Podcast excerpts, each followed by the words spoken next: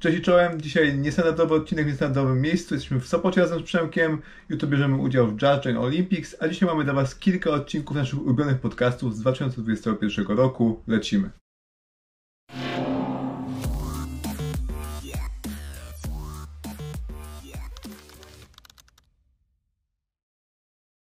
Zanim zaczniemy, standardowo chcielibyśmy Was zaprosić do subskrybowania naszego kanału, czyli klikania w ten soczysty czerwony przycisk na dole. Dzięki temu nie przegapicie nowych materiałów, a tak jak Marcin wspomniał, przed nami relacja m.in. z Just Join Olympics, no i też zapewne z wydarzeń, w których będziemy brać udział w dalszych częściach tego roku i nie tylko. No i co, pytanie Marcin, od czego byś chciał zacząć? Ja zacznę od czegoś, co się pojawiło naprawdę niedawno, a, a było czymś naprawdę pozytywnym, czyli y, odcinek z Wojciechem Zarębą w Lex Friedman Podcast.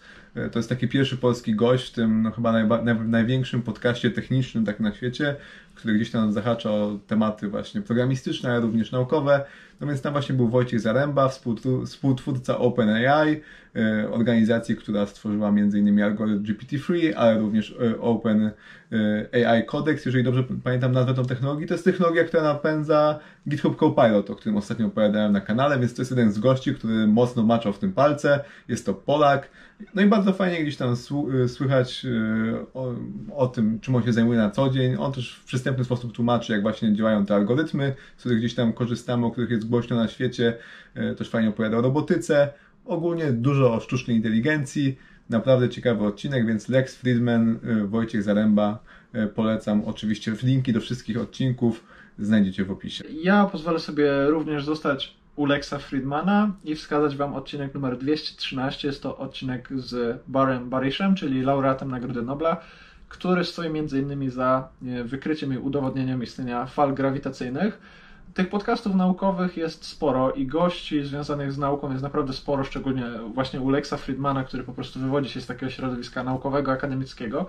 Ale ten odcinek szczególnie przypadł mi do gustu, czy też można powiedzieć w ogóle przepalił styki. E, po prostu z tego powodu, jak zacząłem słuchać o całej skali przedsięwzięcia LIGO, czyli tego detektora fal grawitacyjnych, i również tego, w jaki sposób właśnie Barry Barish o całym tym przedsięwzięciu opowiadał na wielu różnych poziomach, nie tylko właśnie od strony technicznej, tutaj wielki props dla Lexa, bo jest w stanie oczywiście właśnie wyciągać takie wszystkie ciekawostki z gości, ale też od strony jakby w ogóle skali tego przedsięwzięcia, od strony tego, jak współczesna nauka, jak bardzo różni się od tych dawnych przedsięwzięć, gdzie to dzisiaj nie mamy już pojedynczych geniuszy Einsteinów, którzy stoją za odkryciami, tylko mamy setki, tysiące ludzi, którzy stoją za jednym projektem, bo te projekty stają się po prostu tak złożone. I właśnie ten detektor LIGO, nad którym prace trwały kilka dobrych lat, to jest właśnie taka praca zespołu tysiącosobowego, gdzie właśnie Barry był jednym z liderów i właśnie między innymi tą, tę nagrodę Nobla zgarnął ale jak się dowiecie, cały ten proces jest o wiele bardziej skomplikowany, no i po prostu robi wrażenie, więc jeśli szukacie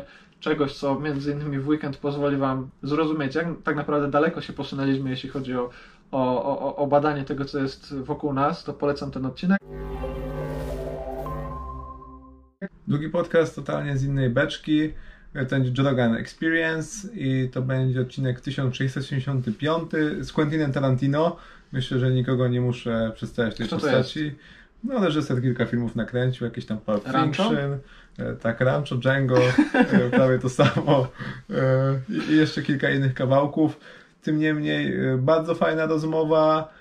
Quentin Tarantino się okazał przerażająco normalnym człowiekiem, w sensie nie ma praktycznie w nim nic ekscentrycznego, za to widać wielką pasję do kina i też wielką wiedzę na temat kina. Ile ten po prostu człowiek filmów zobaczył, zapamiętał, zrozumiał, to to jest niesamowite. Nie ma te się... konteksty kulturalne. Tak, niesamowite jak po prostu, jak głęboko on w tym siedzi, jak się dzięki temu świetnie tym bawi. E, więc to jest naprawdę wciągająca e, gdzieś tam rozmowa. Można zrozumieć kulisy, gdzieś tam wizję, jak on to wszystko ze sobą spina, jakie ma plany na przyszłość. Więc jeżeli ktoś jest, jest fanem kina w ogóle, a jego filmów w szczególności, no to, to bardzo tą rozmowę polecam. Po prostu półtorej godziny czy dwie godziny czystej przyjemności i dobrej zabawy. No to odbijam. Teraz przechodzimy do podcastu The Unspeakable. To jest taki podcast, który odkryłem dosłownie 2-3 tygodnie temu. E, gdzie pojawił się Sam Harris. Sam Harris to jest jedna również z takich osób, która często na przeprogramowanych się pojawia. Z jednej strony naukowiec, psycholog, również osoba, która bardzo głęboko zajmuje się tematyką religii, religioznawstwem. Znaczy filozof przede wszystkim. Filozof, mhm. y, osoba, która mówi e, o wpływie kultur na świat, o tym, jak kultury się mieszają, co z tego wynika. E, udziela się przy okazji różnych debat na naj, najbardziej gorące tematy, można powiedzieć, no, właśnie, ateizm, nie. jeśli chodzi właśnie o współczesny świat.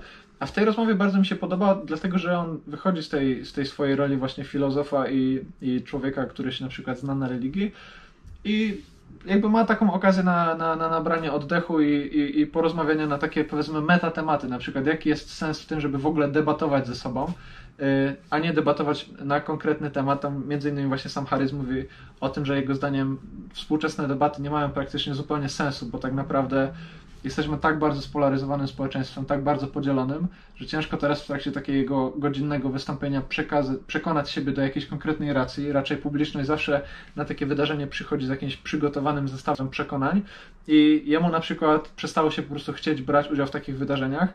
Również wspominał o tej słynnej debacie z Jordanem Petersonem, okay. E, która jego zdaniem jest zupełnie niemożliwa do strawienia, jest dla niego nieprzyjemna, a jest no, do, dość dobrze odbierana w niektórych kręgach. On właśnie mówi, że totalnie nie czuje przyjemności na przykład z wykłócania się ze swoimi gośćmi, e, czy z takiego właśnie wyciągania na wierzch jakichś brudów, bo jego zdaniem to jest totalne zaprzeczenie właśnie rozmowy, która coś wnosi. I właśnie moim zdaniem warto takie, takie właśnie spojrzenia na temat debat i rozmów właśnie wyciągać na światło dzienne, no bo wydaje mi się, że to jest taki, stereotyp, że jak się spotykamy i debatujemy, to zawsze z tego musi być coś dobrego, coś wartościowego, a często to jest po prostu taki show i taki cyrk, tak jak przy okazji nawet, nie wiem, no wyborów prezydenckich, tak, tych debat, gdzie po prostu mamy jakieś gwiazdy telewizji i minutę na odpowiedź, no i tak naprawdę, no, czy, czy poznamy tego gościa z, z, z, takiej naprawdę szczerej strony? No raczej nie, raczej mamy tam jakieś sztaby ludzi, raczej mamy show, mamy przerwy na reklamy, więc te debaty są takie, no powiedzmy, bardziej czymś, czymś takim telewizyjnym niż czymś, co ma faktycznie nam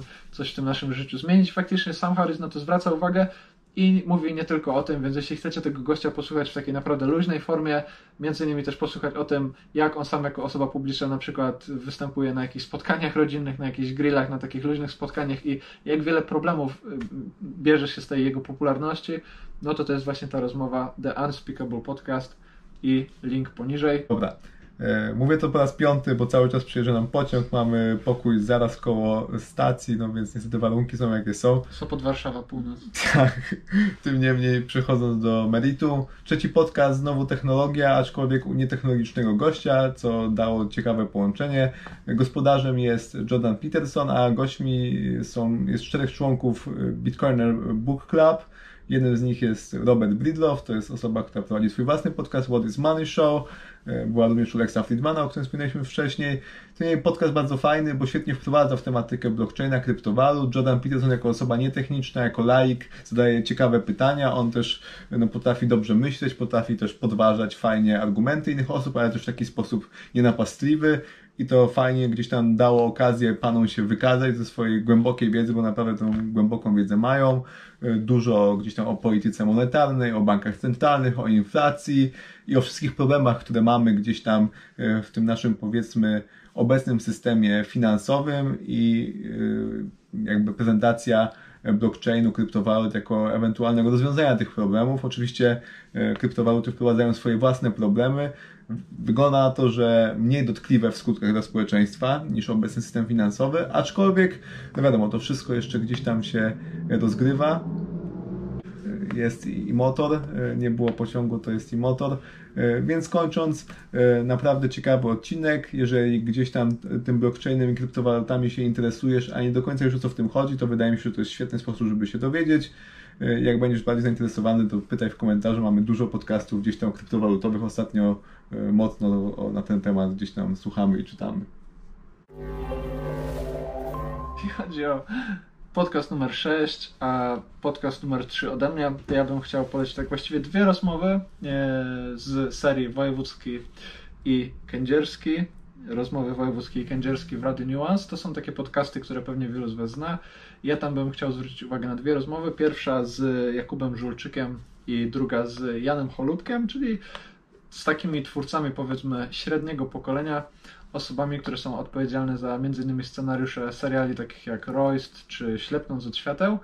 A z tych dwóch konkretnie chciałbym polecić właśnie rozmowę z Jakubem Żulczykiem, z której to zapadł mi w pamięć taki fragment o tym, czy artysta musi mieć jakieś takie skłonności do popadania w nałogi.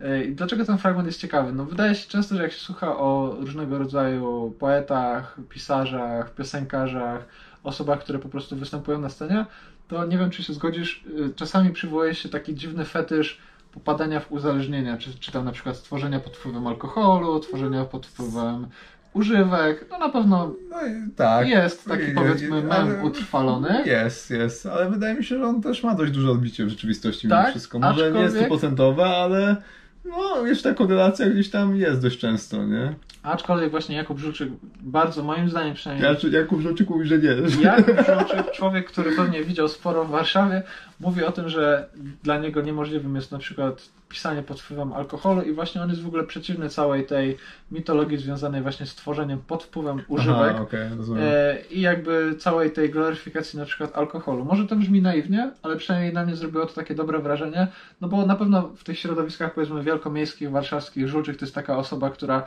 no po prostu jest znana, między innymi za, nie wiem, Ślepnąc od świata, za te książki, które pisał, za... No, jest znany z tego, że był nachlany pół życia, nie? Tak, jest znany między innymi z tego, że on zresztą w tej rozmowie o tym mówi, że bodajże już 7 lat, 7 lat w ogóle nie dotyka alkoholu. No ale też teraz mówię o tym, że no jakby jest przeciwny całemu temu podejściu jakby sklejania okay, sztuki z alkoholem, z okay. używkami. Bardzo mi się to podoba. Fajnie. Jeśli chodzi o jego warsztat, to tam również y, sporo informacji na ten temat, również ta rozmowa z Janem Cholubkiem, czyli reżyserem chociażby dwóch Roystów, które znajdziecie na Kanal Plus i na Netflixie.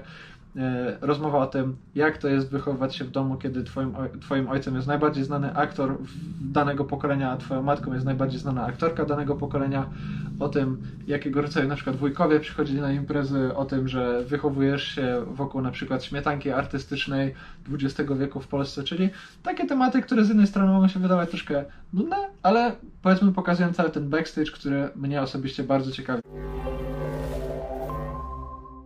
Jasne, dawajcie znać w komentarzach, czy wy macie jakieś podcasty godne polecenia, z chęcią posłuchamy. I też tutaj się wetnę, przyszedł mi ostatnio do głowy taki pomysł, że zbliżając się do naszych 10 tysięcy subskrypcji, moglibyśmy sobie zrobić taką dłuższą rozmowę, bo ta społeczność przeprogramowanych rośnie i czujemy to naprawdę z miesiąca na miesiąc, że to wszystko tutaj rośnie, że jest was coraz więcej i te same, powiedzmy, twarze czy też niki się powtarzają. Wpadłem na taki pomysł, żeby po prostu zrobić takie typowe QA, kiedy po prostu tak. pogadamy sobie na temat tego, jak rozwijał się nasz kanał, do tego, jak wygląda nasze spojrzenie na programowanie, nie wiem, błędy, jakieś spostrzeżenia, jakieś lekcje, więc chciałbym Was zachęcić do tego, żeby pozadawać troszkę pytań nam. Jak już dobijemy do tych 10 tysięcy, to zrobimy sobie taką rozmowę na żywo i o tym wszystkim pogadamy. Zgadza się, to jest bardzo dobry pomysł, więc jeżeli macie jakieś pytania, to możecie gdzieś tam jakimś hashtagiem Q&A je zadawać i gdzieś tam zadresujemy je w najbliższym czasie. W dzisiejszym odcinku to wszystko, a już w poniedziałek relacja z Just Join Olympics. Tam Marcin będzie się starał osiągnąć rekord medalowy polskich informatyków. Ja będę operatorem kamery, więc już w poniedziałek szalona relacja z Just Join Olympics. No i do zobaczenia. Siemano.